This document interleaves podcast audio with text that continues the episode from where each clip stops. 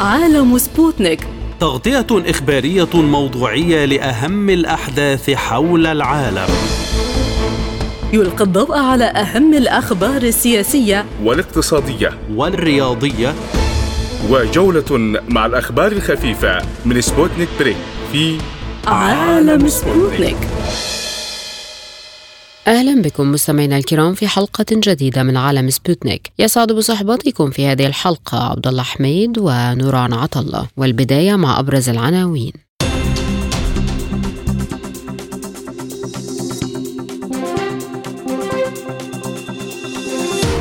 بوتين يؤكد أن روسيا درست بعناية المقترحات الإفريقية لتسوية الوضع في أوكرانيا. روسيا والدول الإفريقية يتخذون موقفا موحدا على تحدي النظام الاستعماري. حميدتي يشترط تغيير قيادة الجيش السوداني للتوصل إلى حل سلمي. الرئيس الأمريكي جو بايدن يلمح لاتفاق يخص العلاقات السعودية الإسرائيلية. وفي الاقتصاد حاكم مصرف لبنان يقول إن المصرف يمكنه احتواء الأزمة الاقتصادية في البلاد. إلى التفاصيل. أعلن الرئيس الروسي فلاديمير بوتين أن موسكو درست بعناية المقترحات التي قدمتها الدول الإفريقية لتسوية الصراع في أوكرانيا. وأضاف بوتين في اجتماع مع قادة الدول الإفريقية حول أوكرانيا أن موسكو حللت بعناية الأفكار والآراء التي عبر عنها أصدقاؤها الأفارقة وأنها تأخذ ذلك على محمل الجد وباهتمام كبير. وأعرب بوتين في الوقت نفسه عن أمله في أن يفهم الزملاء الأفارقة جيدا طبيعة وأصول هذه الأزمة وأشار إلى أن أسباب الأزمة في أوكرانيا خلقتها قوى معينة في الغرب مبينا أن هذه القوى كانت تستعد لحرب هجينة مع روسيا منذ سنوات طويلة وحولت أوكرانيا إلى أداة لتقويض أسس أمن وسيادة روسيا.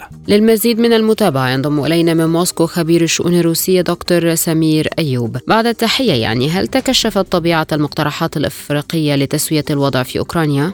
أنا في تقديري الحقيقة أن ملامح الخطة تبدو مناسبة للظروف الإفريقية خصوصا بعد جائحة كورونا وتأثيراتها وانعكاساتها على الاقتصادات الإفريقية الضعيفة أصلا يعني الاستجابة لفكرة إسقاط الديون الاستجابة لفكرة الدعم الغذائي بالحبوب للدول الأكثر فقرا. النظر في مسألة كيفية تأمين الحبوب للأفارقة. أيضا طرح أفكار متعلقة بضرورة التعامل بأدوات اقتصادية وليس مالية لدفع الاقتصادات الإفريقية والاقتصادات العالمية الحقيقة لأن منهج الأدوات المالية هو منهج غربي أسقط الاقتصادات الناشئة والضعيفة في براثن التضخم الذي أصبح يثقل كاهل السكان حول العالم. أنا أتصور إن هذه المقاربة إلى حد كبير هي مقاربة مناسبة للأفارقة وأعتقد إنها سوف تجد طريقا للنجاح صحيح إن يعني الغرب بشكل أو بآخر شن حربا شعواء على هذه القمة بحيث أن التمثيل على مستوى القمة فيها كان متدنيا مقارنة بالقمة الأولى. لكن أظن أن هذه المسألة لن تنعكس بشكل أو بآخر على اتجاهات إفريقيا نحو روسيا خصوصا أن الحضور الكلي كان 49 دولة. رئيس الاتحاد الإفريقي دعا إلى إقناع الغرب بتسوية الوضع في أوكرانيا سلميا، كيف يمكن هذا في ظل التعنت الغربي؟ وهل يوجد في المبادرة طرح لإنجاح هذه المحاولة؟ وبالتالي ما مصير هذه المبادرة؟ أنا أظن أن نظام العقوبات الدولية فقد قدرته على التأثير سواء ضد روسيا أو ضد العالم الثالث في أي من دولة. دايما السلطات المحلية بيبقى عندها أدوات لتفادي هذه العقوبات. نمرة واحد. نمرة اثنين دائما ما أنه رغم العقوبات بتلجأ الدول إلى العلاقات السرية غير المعلنة والعلاقات عبر أطراف ثالثة حتى تتفادى مثل هذه العقوبات. فيبدو أن الغرب أصبح غير قادر على تفعيل ضغوطه على الأرض إلا عبر سلاح العقوبات وليس لديه أي وسائل أخرى ويبدو أن العالم وخصوصا دول العالم الثالث قد تعلمت كيف تجابه هذه العقوبات في الكواليس. هل يوجد في المبادرة طرح لإنجاح هذه المحاولة وبالتالي ما مصير هذه المبادرة؟ طبعا هذه خطوة متقدمة وهي خطوة يعني منوط بها أصحاب القرار السياسي وهذا قرار سوف يدعم الاقتصادات طبعا الإفريقية وأخص بها الاقتصاد المصري. لكن هذا قرار له تبعات على الدولار له تبعات على المصالح الأمريكية وبالتالي سوف يكون له ثمن سياسي. فهنا إلى أي حد تستطيع دولة سين أو دولة صاد تحمل آه، يعني تداعيات مثل هذا القرار ده في النهاية هيكون آه، قرار سياسي في إيد آه، كل نخبة سياسية على حده في أي دولة أفريقية أخيرا ماذا تعني تصريحات واشنطن أن الفساد في أوكرانيا يهدد فعالية المساعدات الأمريكية؟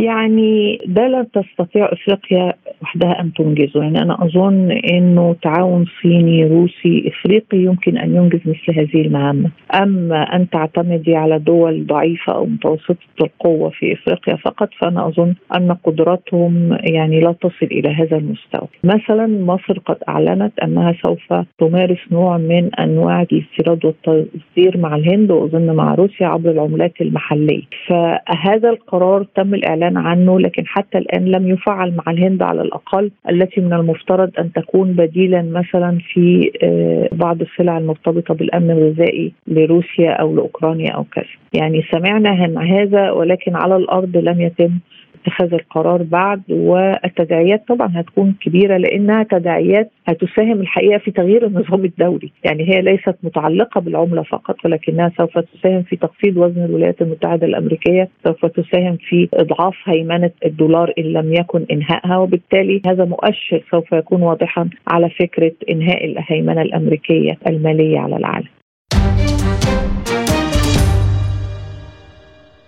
أكد الرئيس فلاديمير بوتين أنه تم اتخاذ موقف موحد بالقمة الأفريقية الروسية على تحدي النظام الاستعماري ومحاولات القضاء على القيم. أضاف بحسب البيان الختامي لقمة ومنتدى روسيا أفريقيا أن المشاركين في القمة الروسية الأفريقية وافقوا على إعلان القمة الثانية واعتمدوا خطة عمل مشتركة حتى عام 2026 وأوضح أنه تم التأكيد من جديد خلال القمة على التزام جميع الدول المشاركة بتشكيل نظام عالمي عام عادل وديمقراطي متعدد الأقطاب يقوم على مبادئ القانون الدولي المعترف بها عالميا وميثاق الأمم المتحدة. وأشار الرئيس الروسي إلى أن روسيا اتفقت مع البلدان الإفريقية على العمل في مجلس الأمن التابع للأمم المتحدة بشأن تخفيض وتخفيف العقوبات المفروضة على الدول الإفريقية، وأكد أن روسيا وإفريقيا اتفقتا على زيادة التجاره نوعا وكما فضلا عن التحول إلى التسويات بالعملات الوطنية. من القاهرة تنضم إلينا الدكتور الدكتورة أماني الطويل خبيرة الشؤون الأفريقية ومستشار مركز الأهرام للدراسات السياسية والاستراتيجية. أهلا بك سيدتي ما الذي يمكن أن تحققه خطة العمل الروسية المشتركة مع أفريقيا المقدر لها ثلاث سنوات والتي تم وضعها خلال القمة؟ أنا في تقديري الحقيقة أن ملامح الخطة تبدو مناسبة للظروف الإفريقية خصوصا بعد جائحة كورونا وتأثيراتها وانعكاساتها على الاقتصادات الإفريقية الضعيفة أصلا. يعني الاستجابة لفكرة آه، إسقاط الديون، الاستجابة لفكرة آه، آه، الدعم الغذائي بالحبوب للدول الأكثر فقرا، النظر في مسألة كيفية تأمين الحبوب للأفارقة، أيضا طرح أفكار متعلقة بضرورة التعامل بأدوات اقتصادية وليس مالية لدفع الاقتصادات الإفريقية والاقتصادات العالمية الحقيقة لأن منهج الأدوات المالية هو منهج غربي أسقط الاقتصادات الناشئة والضعيفة في براثن التضخم الذي أصبح يثقل كاهل السكان حول العالم. أنا أتصور إن هذه المقاربة إلى حد كبير هي مقاربة مناسبة للأفارقة وأعتقد إنها سوف تجد طريقا للنجاح صحيح إن يعني الغرب بشكل أو بآخر شن حربا شعواء على هذه القمة بحيث إن التمثيل على مستوى القمة فيها كان آه، متدنيا مقارنة بالقمة الأولى لكن أظن أن هذه المساله آه، لن تنعكس بشكل أو بآخر على اتجاهات إفريقيا نحو روسيا خصوصا أن الحضور الكلي كان 49 دولة. في المقابل إلى أي مدى يمكن أن تلعب إفريقيا دورا في تحدي نظام العقوبات؟ أنا أظن أن نظام العقوبات الدولية فقد قدرته على التأثير سواء ضد روسيا أو ضد العالم الثالث في أي من دولة. دايما السلطات المحلية بيبقى عندها أدوات لتفادي هذه العقوبات. نمرة واحد. نمرة اثنين دائما ما أنه رغم العقوبات بتلجأ الدول إلى العلاقات السرية غير المعلنة والعلاقات عبر أطراف ثالثة حتى تتفادى آه، مثل هذه العقوبات. فيبدو أن الغرب أصبح غير قادر على تفعيل ضغوطه على الأرض إلا عبر سلاح العقوبات وليس لديه أي وسائل أخرى ويبدو أن العالم آه، وخصوصا دول العالم الثالث قد تعلمت كيف تجابه هذه العقوبات آه، في الكواليس بالانتقال إلى مسألة التبادل التجاري بالعملات الوطنية، هل هناك إطار زمني محدد لتحول روسيا وأفريقيا للعملات الوطنية في المعاملات التجارية؟ طبعا هذه خطوة متقدمة وهي خطوة يعني منوط بها أصحاب القرار السياسي وهذا قرار سوف يدعم الاقتصادات طبعا الإفريقية وأخص بها الاقتصاد المصري. لكن هذا قرار له تبعات على الدولار له تبعات على المصالح الأمريكية وبالتالي سوف يكون له ثمن سياسي.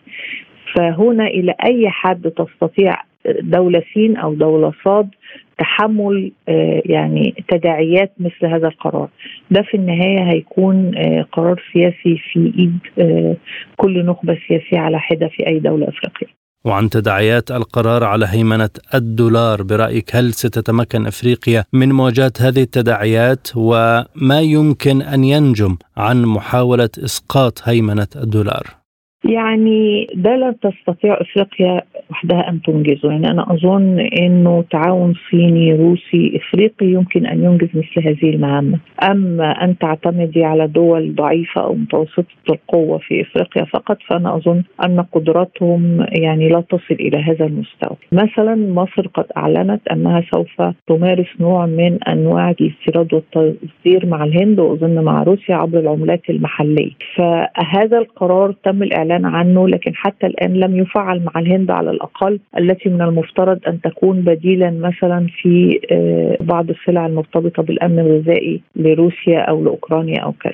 يعني سمعنا عن هذا ولكن على الأرض لم يتم اتخاذ القرار بعد والتداعيات طبعا هتكون كبيرة لأنها تداعيات هتساهم الحقيقة في تغيير النظام الدولي، يعني هي ليست متعلقة بالعملة فقط ولكنها سوف تساهم في تخفيض وزن الولايات المتحدة الأمريكية، سوف تساهم في إضعاف هيمنة الدولار إن لم يكن إنهائها وبالتالي هذا مؤشر سوف يكون واضحا على فكرة إنهاء الهيمنة الأمريكية المالية على العالم. دعا قائد قوات الدعم السريع في السودان محمد حمدان دقلو إلى تغيير قيادة الجيش السوداني كشرط للتوصل إلى حل سلمي للصراع في البلاد. وأضاف في مقطع مصور موجها خطابه للجيش السوداني إذا كنتم تريدون الحل العاجل فعليكم بتغيير قيادة القوات المسلحة مؤكدا أنه يمكن التوصل لاتفاق خلال 72 ساعة إذا تم تنفيذ هذا الشرط. واعتذر دقلو الذي ظهر في الفيديو وسط مقاتلي الشعب السوداني عواقب الصراع المستمر منذ منتصف أبريل نيسان الماضي. وتبرأ قائد قوات الدعم السريع من بعض الانتهاكات التي ارتكبتها عناصر من قواته وصفهم بالمنفلتين متهما قيادة الجيش بأنها تعمل بتعليمات من قادة النظام السابق في السودان. كانت قوات الدعم السريع أكدت تمسكها بمحادثات جدة مشيرة إلى أن وفدها لا يزال في السعودية التزاما منه بالتعهدات أمام الرياض وواشنطن فيما أعلن الجيش السوداني عودة وفده إلى الخرطوم للتشاور للمزيد من المتابعة ينضم إلينا من الخرطوم الخبير العسكري والاستراتيجي اللواء معتصم عبد القادر بعد تحية سيادة اللواء ما مدى واقعية مطالب قائد الدعم السريع بخصوص تغيير قادة الجيش للتوصل لحل سلمي؟ في البداية آه، لكم التحية والشكر. آه، المطلوب من المتمرد فينيكي بذات وجوده. أولا هنالك شكوك آه، كبيرة جدا حول مرضه وحول وفاته. عليه أن يظهر ظهورا واقعيا كما يظهر الآخرون كما يظهر قادة الجيش مثل الفريق البرهان والفريق ياسر العطا. عليه أن يظهر ويثبت للشعب السوداني أن هنالك شخصية حقيقية تسمى الفريق فينيكي هذه إشكالية أولى. الإشكالية الثانية تغيير قيادة الجيش يتم بطريقة معلومة بالنسبة للقوات المسلحة السودانية ولا يمكن أن يأتي أي طرف من خارج هذه القوات ليفرض أن يغير هذا وأي يبدل هذا. هذه مسألة تتم عبر عشرات السنين وتتم بآليات معينة فهذا طلب خارج إطار ما يدور الآن.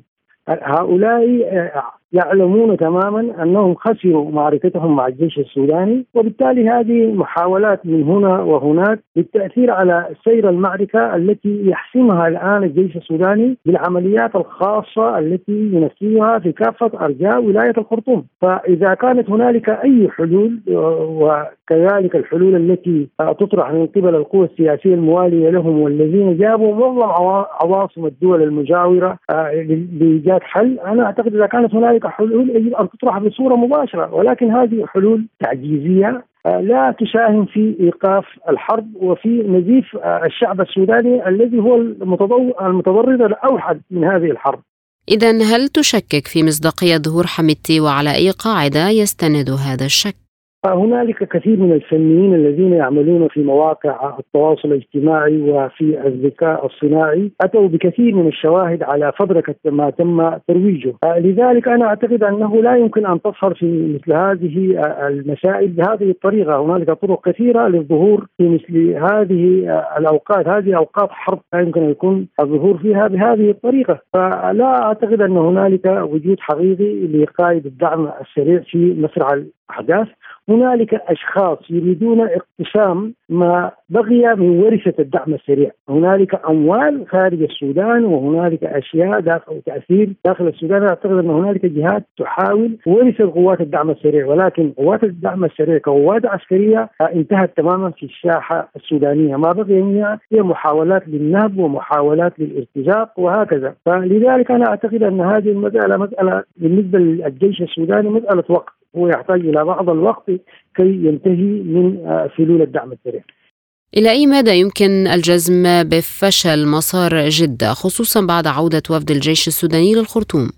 مسار جدة منذ البداية يتحدث الناس عن أن ليس هنالك آليات. آه، لتنفيذ ما خلص به آه، ما خلصت به تلك الاجتماعات، لا توجد آليات في الأرض في تنفيذ آه، ما اتفق عليه من خروج قوات الدعم السريع من منازل المدنيين ومن المستشفيات، وقوات الدعم السريع لا تريد أن تغادر هذه الأماكن لانها هي الأماكن التي تنطلق منها عملياتها، هم الآن لا توجد لهم مقرات معلومة مثل الجيش السوداني، وإنما ينطلقون يخزنون الذخائر في المساكن المدنية وفي المستشفيات وفي المرافق الحكومية ويتخذون منها أماكن للغناصه وللعمليات الحربية، إذا خرجوا منها تكون الحرب بالنسبة للجيش السوداني انتهت ويكون الدعم السريع قد فقد نقاط قوته، لذلك الدعم السريع يصر على التمسك بهذه الأماكن، فلا توجد آليات حقيقيه لحماية المواطنين، لا توجد آليات حقيقيه لتوصيل المساعدات الإنسانية خصوصا في المناطق النائية. مثل جنينه في ولاية غرب دارفور وهكذا، فأنا أعتقد أن إذا لم توجد آليات العمليات لمنبر جدة منبر جدة لا يأتي بأي نتائج. هل يفسح ذلك المجال لمسار دول جوار السودان الذي تبنته القاهرة لحل الأزمة؟ القاهرة في اجتماعات القاهرة تم الاتفاق على تشكيل آلية من وزراء الخارجية والمفروض أن تجتمع في اجتماع القادم في تشاد وإلى الآن لم تجتمع. كذلك إذا لم توجد آليات أرضية للتنفيذ من منبر القاهرة أنا أعتقد أن مصيره سوف يكون كمصير منبر جدة. الاختلاف أن آه، هنالك قوى من دول الجوار شاركت في آه، منبر القاهرة وبالتالي آه، هنالك فرصة لتنفيذه ولكن إذا لم توجد آليات أنا أعتقد أن مصيره سوف يكون كمصير منبر جدة. تفضلت حضرتك بأن المسألة بالنسبة للجيش مسألة وقت ما هي السيناريوهات المتوقعة إذا لمسار هذا الصراع؟ من الواضح أن الصراع اولا الجيش السوداني يسيطر على الولايات خارج الخرطوم ويسيطر على جزء كبير جدا جدا من ولاية الخرطوم. ما بقي له وجود لهذه القوات المتمردة في الأحياء السكنية. وهذه تتطلب عمليات خاصة تتطلب معلومات استخبارية عن مناطق تتطلب توقيتات أوقات مهاجمتهم. كل هذه المسائل يعمل عليها الجيش مما يأخذ زمن. والجيش له قدرة على فعل ذلك ومتقدم يوميا. الان منذ عيد منذ بداية عيد الأضحى الان هذه الميليشيا لم تهاجم الجيش هجوم أساسي ولم تحاول أن تهاجم أي معسكر، الآن لجوا إلى محاولات القصف والتدوين من مسافات بعيدة وهذه لا تجدي كثيرا ويتم التعامل معها وباستمرار الجيش ينتصر بواسطة عملياته الخاصة في مختلف المناطق والآن الحياة عادت إلى طبيعتها في شمال ام درمان، مدينة ام درمان لم يبقى منها سوى سوى شريط ضيق في ام درمان القديمة، وبعض المناطق في جنوب أم درمان. لذلك أنا أعتقد بهذا المنوال الجيش عاجلا أم اجلا سوف يسيطر على كافة المناطق في ولاية الخرطوم بعد ذلك ينتقل إلى بقية الولايات. قال الرئيس الأمريكي جو بايدن إن اتفاقا ربما يكون في الطريق مع السعودية، أدلى بايدن بهذا التصريح لمشاركين في فعالية لجمع التبرعات لصالح حملة إعادة انتخابه بانتخابات الرئاسة 2024 في ولي في ولاية ماين، ونقلت وكالة رويترز عن الرئيس الأمريكي قوله إن هناك تقاربا قد يكون في الطريق ولم يدل بايدن ولم يدلي بايدن بأي تفاصيل عن الاتفاق المحتمل. إلى ذلك قال مسؤولون في البيت الأبيض إن مستشار الأمن القومي للبيت الأبيض جاك سوليفان أحد أكثر مساعدي بايدن الموثوق بهم كان في جدة هذا الأسبوع مع مبعوث الشرق الأوسط بريت ماكغورك وذلك لمناقشة إمكانية التوصل إلى اتفاق تطبيع بحسب رويترز. وتؤكد السعودية دائما أن تطبيع علاقاتها مع إسرائيل مرهون بتطبيق مبادرة السلام العربية التي تنص على إنشاء دولة فلسطينية معترف بها دوليا على حدود 67 وعاصمتها القدس الشرقية وعودة اللاجئين وانسحاب إسرائيل من هضبة الجولان المحتلة من الرياض حول هذا الموضوع ينضم إلينا الدكتور أحمد الركبان الأكاديمي والباحث السياسي. أهلا بك دكتور. ما مدى صحة ما ذكره الرئيس الأمريكي حول اتفاق وشيك بين السعودية وإسرائيل؟ مساء الخير. اولا يجب الحقيقة أن نؤصل هذه العلاقة بين الولايات المتحدة الأمريكية والرياض. وهي علاقات ممتدة منذ عهد روزفلت وعهد الملك عبد العزيز رحمه الله ولذلك من الصعب جدا التفريط في العلاقة بين المملكة العربية السعودية والولايات المتحدة الأمريكية باعتبار أن الولايات المتحدة الأمريكية حليف استراتيجي للمملكة. نعم صحب هذه العلاقة فتور منذ الرئيس بايدن آه، وكذلك أيضا الرئيس أوباما. وكان الحقيقة أو كانت تلك العلاقة فيها فتور كثير جدا بسبب الحقيقة دعمهم لبعض الجماعات وخاصة جماعات الإخوان. وأيضا آه، دعمهم إلى آه، إسرائيل في كثير من آه، القضايا التي تهم القضية الفلسطينيه. أعتقد أن المملكه لديها شروط ولديها ضوابط في العلاقات الإسرائيلية وهي لا تمانع أن تكون علاقات مع إسرائيل كشعب إسرائيلي ولكن كحكومة إسرائيلية يجب الحقيقة الانصياع ببعض من الضوابط المعينة ومنها طبعا القدس عاصمة فلسطين عودة اللاجئين إلى فلسطين وأيضا إيقاف الاستيطان واسترداد الأراضي التي تم بناء المستوطنات عليها، أنا أعتقد إن هذه قضايا مهمة ثلاث النقطة الحقيقة التي تهم العلاقة بين السعودية الأمريكية وموافقة السعودية على آه، العلاقات بين المملكة وإسرائيل إن وجدت هي طبعا لا شك أنه آه، التسلح السعودي يجب أن يكون قائما بين الولايات المتحدة الأمريكية بدون شرط مع السعودية وكذلك أيضا آه، يعني السعودية يعني قادمة أو قادرة على صناعة يعني ما يسمى ب يعني الصناعة النووية السلمية ولذلك المملكة يجب حقيقة أن تحمي مكانتها وتحمي حمايتها حتى تقاوم أيضا يعني آه، إيران وتقاوم آه، إسرائيل في حد على حد سواء.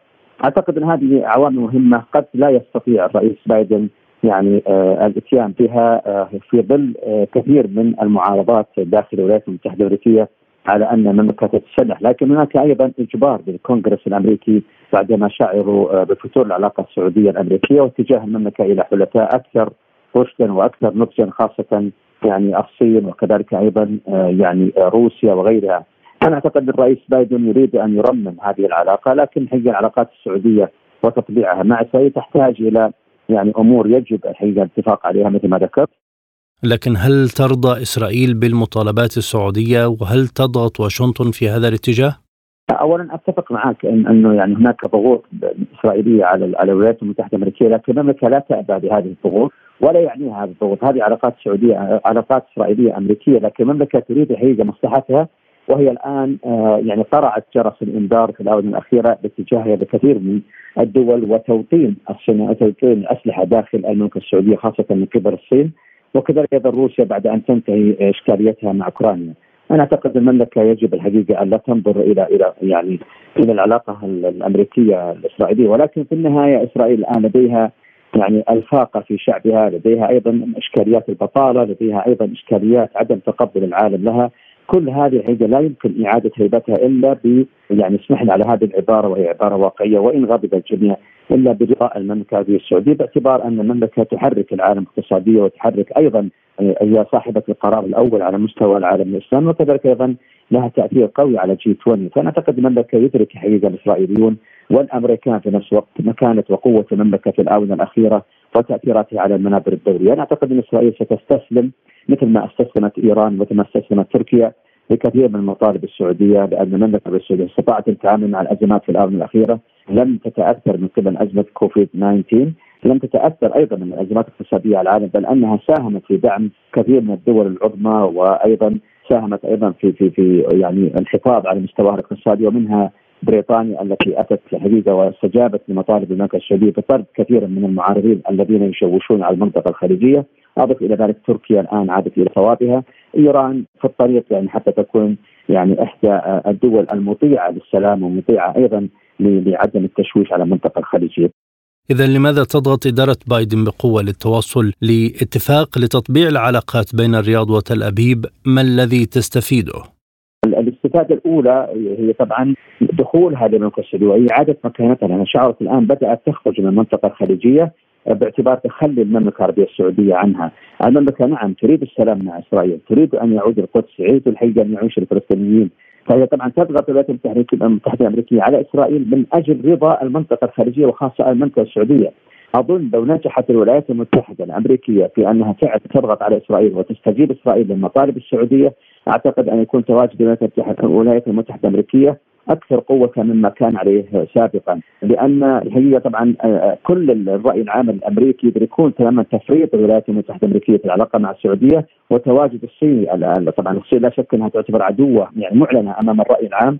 للولايات المتحدة الأمريكية ولذلك يعني من الصعب جدا أن تنازل المملكه السعوديه في علاقاتها مع الصين مقابل تخاذل الأمريكي فلا بد الولايات المتحدة الأمريكية تضغط على إسرائيل من أجل دخولها للمنطقه الخليجية لسنوات قادمة مطمئنة لها خاصة ان أن أمريكا تعاني مثل ما ذكرتكم من آه، وذات الاقتصادي على مستوى العالم وكذلك أيضا ارتفاع أسعار الطاقة، كل هذه أيضا مؤشرات على الضغط الأمريكي على إسرائيل. تصريحات بايدن أدلى بها أمام مشاركين في فعالية لجمع التبرعات لصالح حملة إعادة انتخابه للرئاسة العام المقبل هل يمكن أن تكون وعود انتخابية؟ نعم بلا شك لأنه هو لا يرغب الحقيقة اول خسارة العرب والعرب آه، يدارون في الولايات المتحدة الأمريكية بعد أن تتفق السعودية مع بعض الدول العربية حتى إدارة الملف الانتخابات في الولايات المتحدة الأمريكية كما أدارتها في كثير من ترشيحات آه، ترامب وغيره. المملكه السعوديه تريد الحقيقة رئيس متعقل، تريد رئيس أيضا يحب السلام ويشعر بالسلام ويعطي قضية فلسطينية حقها المغتصب لذلك يعني آه، مثل ما ذكرت بايدن الآن يحاول أن يمسك بطرف الخيط مع أني أنا أشك بنسبة تقريبا 80% أن يكون بايدن الرئيس القادم. باعتبارات أنه لم يعمل شيء للولايات المتحدة الامريكيه خلال الأربع سنوات الماضية بل بالعكس الحقيقة هو يعني أضعف السياسة الخارجية أضعف مكانة الولايات المتحدة. الامريكيه والشعب الأمريكي أيضا لديه الفاقه منتشر آه، يعني أنت تتكلم عن أكثر من 300 مليون نسمة كلهم انتشر أيضا العنصرية داخل الولايات المتحدة الأمريكية. انتشرت كثرة السرقات الاعتداءات كل هذه في عهد بايدن تغيرت الولايات المتحدة الأمريكية. عندما كان الرئيس آه، ترامب كانت الأمور اهدى بكثير من هذا الجانب، أنا أعتقد إنه من الصعب جدا حتى وإن حاول بايدن أن يعني يستنجد بتبرعات وغيرها لا يمكن بأي حال من الأحوال إلا إذا رأبت رضت المنطقة الخليجية بدعمه بطريقة خاصة، أنا أعتقد ان المملكة العربيه السعودية لا تدعم رئيس دون آخر ولا حزب دون حزب، المهم ما هي السياسة القادمة؟ ما هي الملفات التي مع الأسف كان بايدن وعد الخليجيين قبل انتخابه ثم انقلب راسا عاقل ثم عاد مرة ثانية واستجاب للمطالب المملكة السعودية عندما زارها مؤخرا وأعتقد أنه كان هناك وفد قبل ثلاثة أو أربعة أيام أمني كبير جدا باقناع السعودية بأن تعاد أو تعيد شراء الأسلحة وتعيد كذلك أيضا مثل ما تذكر يعني يعني مطالبها في في بعض الأمور خاصة تطوير الصناعه في المملكة السعودية أعتقد المملكة لديهم من الساسة والحكماء يتعاملون مع مثل هذه الملفات الصعبة. قال حاكم مصرف لبنان رياض سلامة إن البنك المركزي لا يزال بإمكانه احتواء الانهيار المالي في البلاد من خلال مبادرات نقدية حتى بعدما تنتهي ولايته في نهاية الشهر الجاري. وأضاف في تصريحات لوكالة رويترز إنه تصرف وفقا للقانون وإن محامي قدموا معارضات قضائية في فرنسا وألمانيا اللتان وجهتا له اتهامات. وأضاف أنه في الوقت الذي يغادر فيه وعلى الرغم من الأزمة التي من المتوقع أن تؤدي تؤدي إلى انهيار كامل يستطيع البنك المركزي احتواء هذه الأزمة من خلال مبادرات نقدية. وقال حاكم مصرف لبنان إن الاقتصاد اللبناني حقق نموا بنسبة 2% العام الماضي وقد يتعزز النمو ليبلغ نحو 4% في عام 2023 لكنه لم يقدم مزيدا من التفاصيل عن معايير محددة. ولم تتمكن النخبة السياسية في لبنان من إعلان خليفة لسلامة ما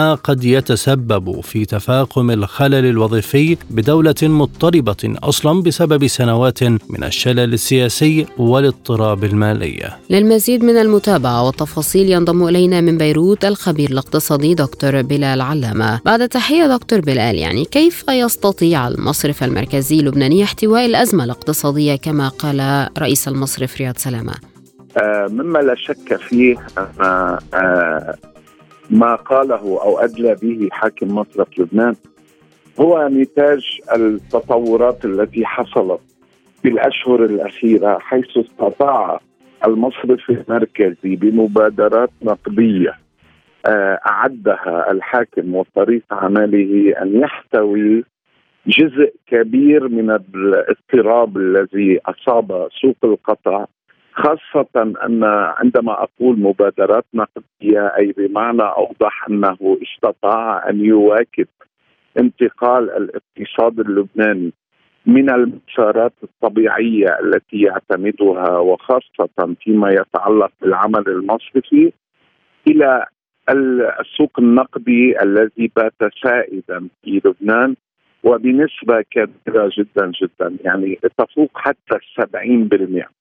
هذه المبادرات استطاعت أن تعيد مصرف لبنان إلى السوق المالي والنقدي وأن يصبح اللاعب الأقوى في الفترة الأخيرة أي أقصد شهري حزيران وتموز واستطاع أن يتحكم بحركة الأسواق وبالتالي سيطر قليلا على مسار الانهيار وتسبب في وقف التدهور ومن ثم في تراجع السعر قليلا نسبة إلى ما كان سائدا سابقا. هل تقديم المصرف المركزي مبادرات نقدية يمكن أن يحل الأزمة؟ عندما نقول مبادرات نقدية أي أنها ليست مبادرات تقليدية تتعلق بكيفية تسيير الأعمال المالية والمصرفية وهي مبادرات قد تكون غير اعتيادية أو غير طبيعية ولكنها بمكان ما كانت ضرورة لكي يستطيع المصرف المركزي العودة إلى السوق وممارسة دوره المطلوب منه أساسا ألا وهو بموجب نقد قانون النقد والتسويق ألا وهو ضبط حركة السوق والمساهمة في الحفاظ على العمله الوطنيه. هذه المبادرات النقدية أسميناها قليلا آه، بدعة حسنة هي بدعة وليست آه، أصول في العمل المالي والنقدي ولكنها بدعة حسنة لأنها استطاعت أن تكبح جماح السوق. يستطيع المصرف المركزي أن يستمر في ممارسة هذه البدع وإن كانت ليست قانونية 100% هي تحمل روحية القانون ولكن ليست مطابقة للنصوص القانونية وبالتالي يستطيع المصرف المركزي أن يستمر بطرح مبادرات من هذا النوع تماما كمنصة صيرفة أو غيرها من الوسائل التحكم بالسيولة بالليرة اللبنانية أو بحجم النقد المتداول بالليرة اللبنانية إضافة إلى منصة صيرفة التي كانت تعمل على تزويد الأصوات بالدولارات أي بالعملة الأجنبية بديل عن العملة اللبنانية. وهكذا استطاع بموجب هذه المبادرات المصرف المركزي أن يؤمن توازن ما للسوق أوقف من خلاله التدهور القائم بسعر الصرف. أيضا هناك الكثير من المبادرات الأخرى التي يستطيع فيها المصرف المركزي أن يستمر في ايداء نوع من هذه المبادرات أو البدع التي تستطيع أن تساعد في تهدئة السوق دون المساس لا بالإحتياطات الموجودة ولا المساس بأموال الناس ولا حتى ترك الدولة اللبنانية دون سيولة أو دون تمويل. اليوم المصرف المركزي من مهامه ومن ضمن القانون يستطيع أن يتدخل في السوق شاريا وبائعا للعملات الأجنبية بما يسمح له بتأمين متطلبات الدولة اللبنانية وهذه المبادرات كان هدفها في مكان ما هذا الأمر وإذا استطاع اليوم من سيحل بديلا عن حاكم مصرف لبنان الذي الذي تنتهي ولايته بعد أيام وقد صرح علنا أنه يريد الذهاب إلى إلى الاستراحة وبالتالي لا يرغب لا بالبقاء ولا بالاستمرار من سيحل محله حسب قانون النقد والتسليح هم نواب الحاكم الأربعة. الذين سيتحملون المسؤولية الزاما حسب ما ينص القانون وأن يستمروا بهذه المبادرات. هذه المبادرات قد تكون بمكان ما عرضة للانتقاد من قبل البعض خاصة أنهم اتهموا آه، منصة صيرفة والتعاطي في السوق النقدي بأنه غير شفاف فليستمروا بهذه المبادرات وليجعلوها شفافة وليجعلوها آه، بطريقة واضحة دون أي إثارة آه، علامات استفهام أو حتى اعتراضات وبالتالي هذه المبادرات ستستمر في ضبط السوق وضبط الواقع اللبناني بانتظار أن آه، تطرح خطط كاملة لإعادة هيكلة الاقتصاد اللبناني والسوق النقدي والمالي. إلى أي مدى يمكن أن يؤدي الفشل في اختيار رئيس للمصرف لمفاقمة الأزمة؟ مما لا شك فيه أن عدم تعيين عدم اتباع الأصول القانونية بتعيين أو بمواجهة الاستحقاقات الدستورية الإدارية في تعيين حاكم للمصرف المركزي أصيل أو سابقا في انتخاب رئيس جمهورية أو حتى في تشكيل حكومة تكون تتمتع بكامل المواصفات، لبنان تعود لفترة طويلة على ما يسمى الفراغ ويوجد عقم في إنتاج هذه الاستحقاقات الدستورية في موعدها. مما لا شك فيه أن كل هذه الأمور تنعكس سلبا على الواقع اللبناني. والأكيد أنه في حال تعذر تعيين آه، حاكم للمصرف المركزي أصيل ولفترة طويلة هذا الأمر سينعكس سلبا على الواقع اللبناني وعلى السوق اللبناني وعلى الاستقرار الذي تكلمنا عنه،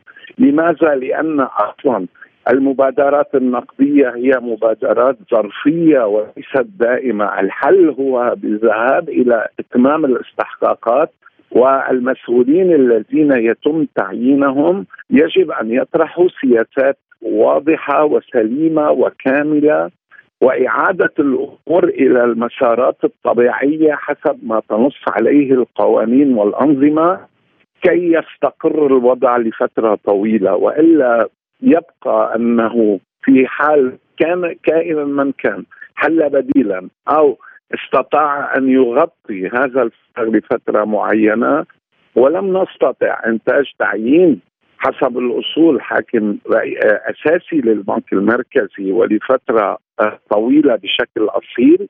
ستبقى هذه المبادرات هي ظرفية وانيه وقد تستهلك وينتهي دورها بعد أشهر. لذلك العملية الحل الأساسي هو بالذهاب إلى إتمام الاستحقاقات ومنها الاستحقاقات الدستورية ومنها طبعا تعيين حاكم أصيل للمصرف المركزي.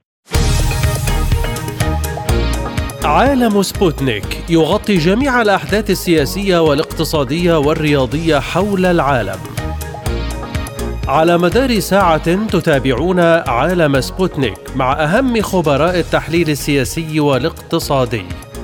نقترب معكم في متابعة دقيقة من القضايا السياسية والاقتصادية، كما نستعرض أهم الأخبار الرياضية والفنية والبيئية.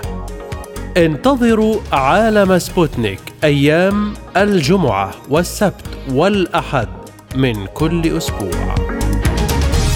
مساحة حرة برنامج يسلط الضوء على أهم القضايا الاجتماعية والاقتصادية حول العالم. في مساحة حرة تنوع في الآراء وثراء في النقاش. مساحة حرة يأتيكم عبر راديو سبوتنيك الاثنين والخميس من كل أسبوع. الآن إلى جولة من الأخبار حول العالم.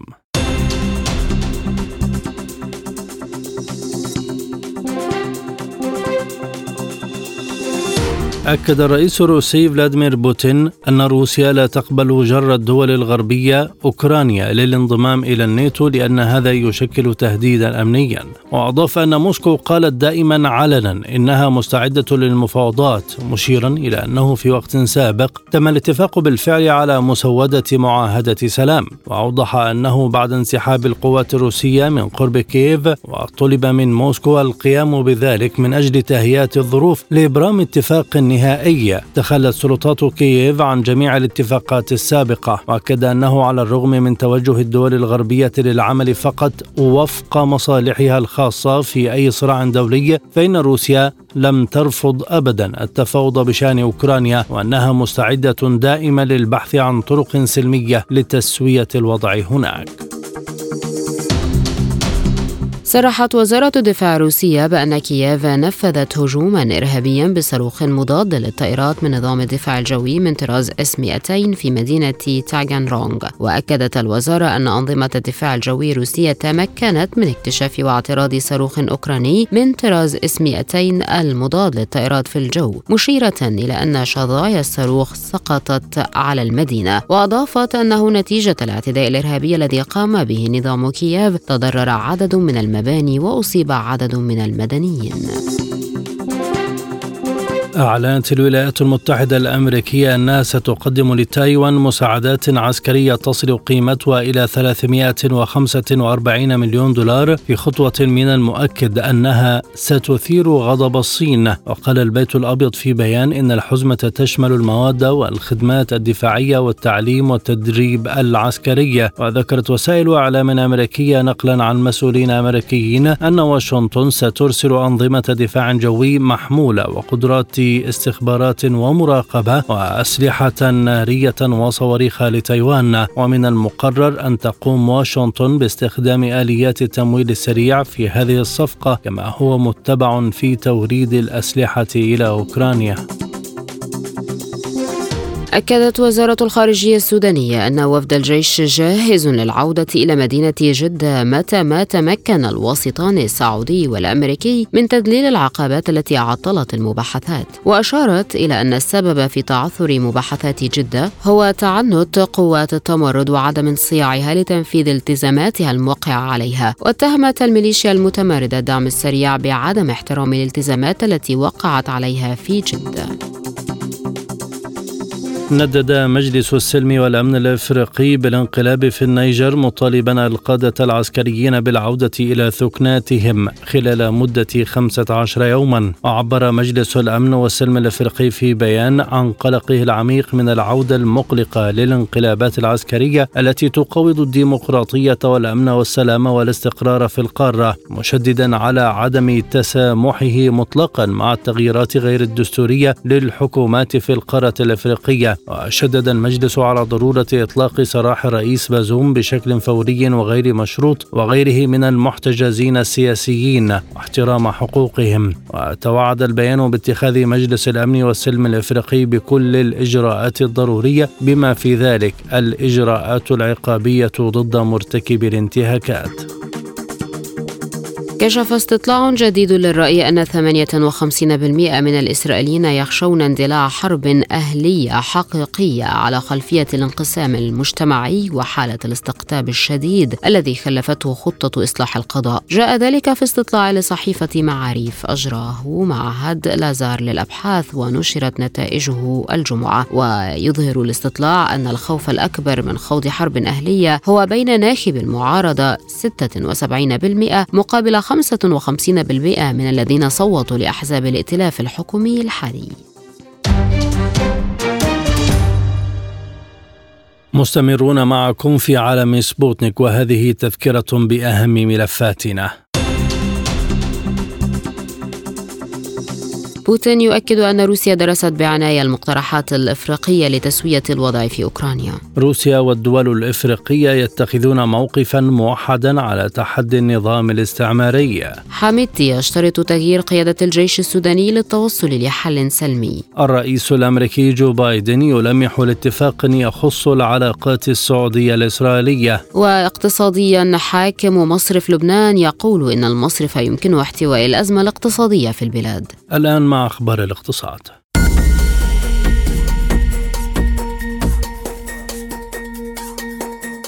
صرح رئيس مؤسسة روساتوم أليكسي ليخاتشوف أن الشركة الروسية تقترح إنشاء محطة للطاقة النووية لتزويد إفريقيا بالكهرباء. وقال ليخاتشوف في تصريحات صحفية على هامش منتدى روسيا أفريقيا أن الدول الأفريقية مهتمة للغاية بمشروعات محطات الطاقة النووية الروسية العائمة مشيرا إلى أن روساتوم تقترح إنشاء محطة للطاقة النووية لتزويد أفريقيا بالكهرباء. وأضاف أنه إلى جانب الإمداد المباشر وإنشاء محطة طاقة نووية عائمة لصالح الحكومة تم اقتراح تعديل آخر لهذا المشروع وأشار إلى أن إنشاء أسطول للطاقة النووية لبيع الكهرباء للمستهلك من محطة الطاقة النووية يقلل من جميع تكاليف الدولة لبناء البنية التحتية النووية.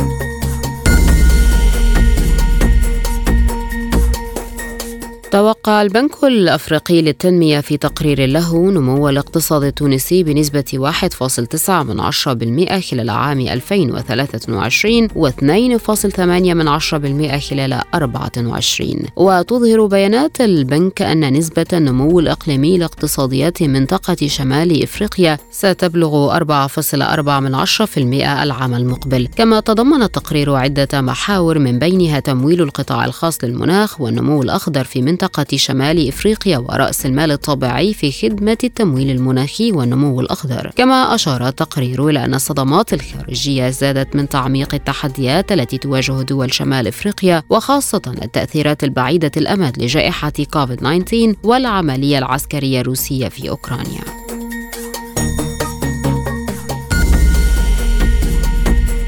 تمكنت شركة أرامكو السعودية من إنتاج وتصدير أول شحنة من الأمونيا الزرقاء عالية الجودة من المملكة إلى اليابان وذلك بالشراكة مع معهد اقتصاديات الطاقة اليابانية وشركة الصناعات الأساسية السعودية سابك وذكرت صحيفة الوئام أنه تم تصدير 40 طنا من الأمونيا الزرقاء لاستخدامها في توليد الطاقة الخالية من الكربون.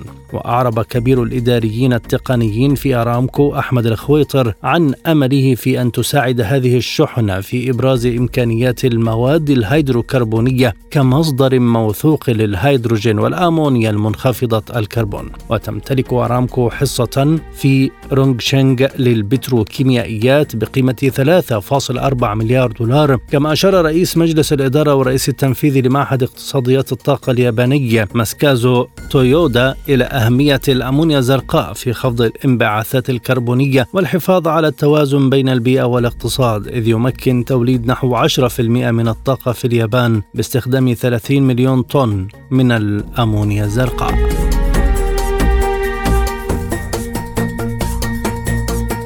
قال الوزير التجاري المفوض من مصر رئيس المكتب التجاري في موسكو ياسر مصطفى إن مشاركة بلاده في قمة روسيا أفريقيا 2023 في مدينة سان بيترسبرغ تعبر عن قوة العلاقات بين البلدين. وأضاف في تصريحات لسبوتنيك أن نسبة التبادل التجاري بين مصر وروسيا تساوي الثلث تقريبا مشيرا إلى أن الجانبين يعملان على زيادة تلك النسبة من خلال التجهيز للمنطقة الصناعية التي تكون مدخلا للتعاون مع كل الدول إفريقيا على حد قوله وعن فرص بدء التعامل بالعملات المحلية بين البلدين. قال إن هذه الموضوعات فنية بالأساس وأن تطبيقها لا يأتي في توقيت قصير لافتا إلى أن الجهات المعنية تناقشها وأن القرار يرجع إليها.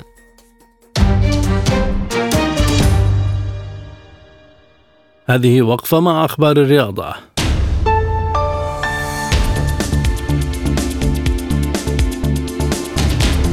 أعلن نادي مانشستر سيتي الإنجليزي انتقال لاعبه رياض محرز إلى صفوف أهل جدة السعودية. وذكر سيتي في بيان أن محرز غادر النادي متجها إلى الأهلي بعد خمسة أعوام قضاها بقميص السيتيزن وتمنى السيتي للاعبه السابق التوفيق في خطوته القادمة. من جانبه نشر الحساب الرسمي للأهلي السعودي على تويتر مقطع فيديو أعلن فيه انضمام النجم الجزائري بعقد لمدة أربعة أعوام. كان خبير سوق الانتقالات الصحفي الإيطالي الشهير فابريزيو رومانو كشف في وقت سابق أن السيتي حصل على 30 مليون استرليني في هذه الصفقة.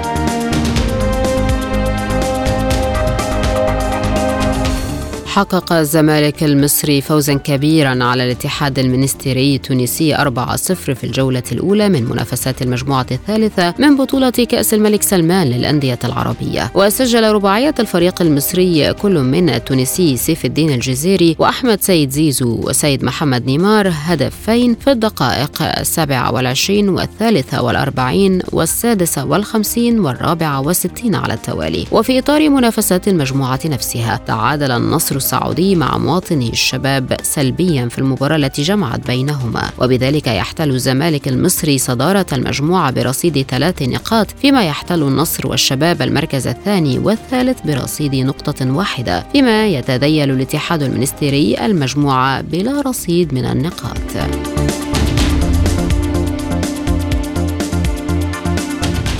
رفضت لجنة الاستئناف في الاتحاد الإفريقي لكرة القدم تظلم الاتحاد المصري لكرة القدم على عقوبة لاعب المنتخب الأولمبي محمود صابر. تعرض صابر للطرد خلال مباراة مصر والمغرب في نهائي بطولة كأس أمم أفريقيا المؤهلة للأولمبياد في باريس 2024 لتدخله بخشونة ضد اللاعب المغربي عبد الصمد الزلزولي. وأخطر الكاف الاتحاد المصري لكرة القدم بتوقيع عقوبة على صابر بالإيقاف مباراتين وأقر الاتحاد المصري بعدها التظلم على القرار لكن لجنة الاستئناف في الكاف رفضته ليتأكد بشكل رسمي غياب صابر عن أول مباراتين للمنتخب المصري في أولمبياد باريس.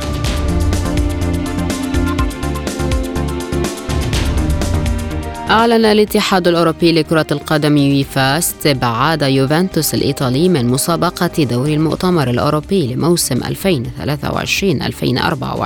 بسبب فشله في الامتثال لقواعد اللعب المالي النظيف. وأضاف الاتحاد القاري أنه بالإضافة لاستبعاده من المشاركة في مسابقة دوري المؤتمر الأوروبي الموسم المقبل تم تغريم نادي السيد العجوز 20 مليون يورو بينها 10 ملايين مع وقف التنفيذ. وأوضح أنه سيتم تطبيق الغرامة الإضافية الإضافية البالغة 10 ملايين فقط. إذا كانت السنوات المالية للأعوام 23 و 24 و 25 لا تفي بمتطلبات المحاسبة التي وضعتها المؤسسة. من جهته أعرب رئيس النادي الإيطالي عن أسفه لقرارات هيئة الرقابة المالية للأندية التابعة للاتحاد الأوروبي، وأكد عدم موافقته على تفسير الاتحاد الأوروبي للعبة للعقوبة بانتهاك قواعد اللعب المالي النظيف مشددا على ضرورة تفضيل وضع حد لفترة من عدم اليقين. سبوتنيك بريك والأخبار الخفيفة.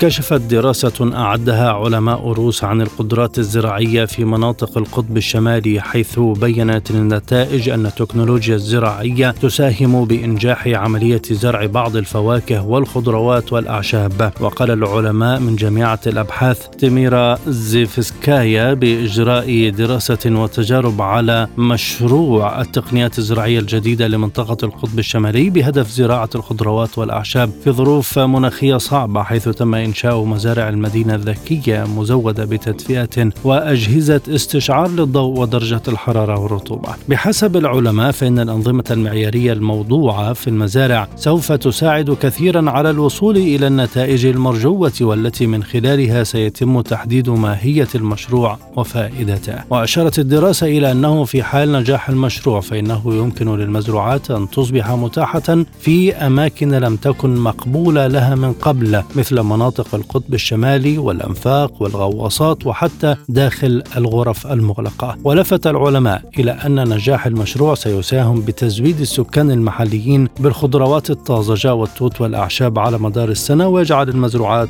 أرخص بكثير.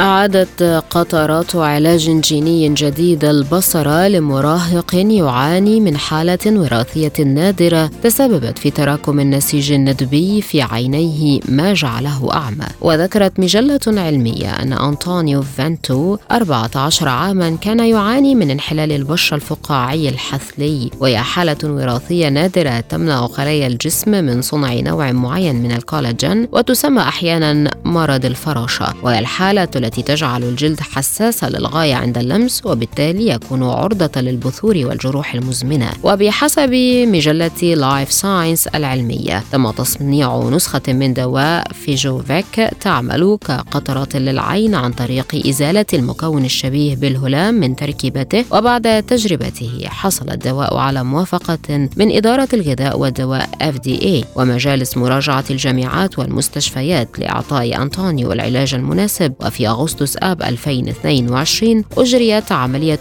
جراحية للمراهق لإزالة النسيج الندبي من عينه اليمنى ثم بدأ باستخدام قطرة العين فقط في العين اليمنى وذكرت المجلة أنه بعد الجراحة لم يعد الندوب في عين أنطونيو اليمنى ورأى تحسنا مضطردا حتى أصبحت رؤيته شبه مثالية وفي وقت سابق من العام بدأ الأطباء في علاج عين أنطونيو اليسرى التي كانت بها ندبات أكثر ما أدى أيضا لتحسن بشكل مضطرد لدرجة الاقتراب من 20 على 50 والتي قال الأطباء عنها إنها رؤية جيدة جدا.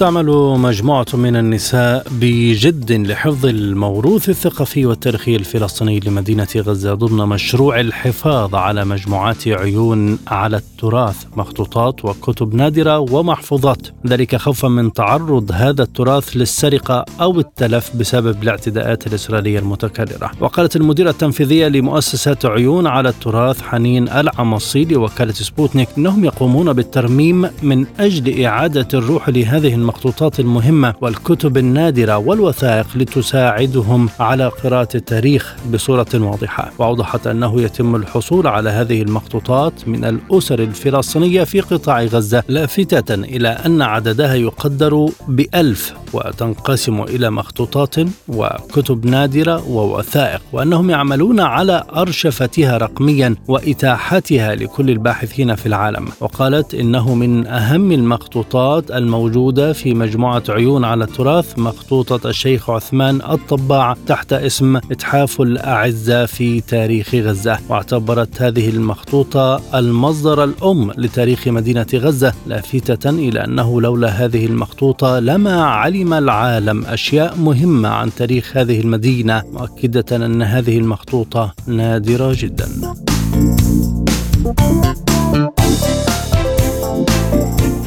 أعلنت السلطات السنغافورية تنفيذ حكم إعدام بحق مواطنة تبلغ من العمر 45 عاما بتهمة تجارة المخدرات وهو أول إعدام لامرأة في البلاد منذ ما يقرب من 20 عاما. وقال المكتب المركزي لمكافحة المخدرات في بيان إنه تم تنفيذ عقوبة الإعدام التي فرضت على ساري ديوي بنت جماني في الثامن والعشرين من يوليو تموز 2023 وكانت المرأة مدانة بتهريب ما لا يقل عن 30 جرام من الهيروين وهي أكثر من ضعف حجم الكمية التي تستوجب عقوبة الإعدام في سنغافورة. ونفذ الحكم بالإعدام على الرغم من نداءات المنظمات الحقوقية التي تقول إن عقوبة الإعدام لا تمتلك أي تأثير مثبت على الجريمة. ووفقا لبيان المكتب فقد حكم على المدانة في عام 2018 وتم منحها كامل العملية القانونية وكان لها ممثل قانوني طوال العملية.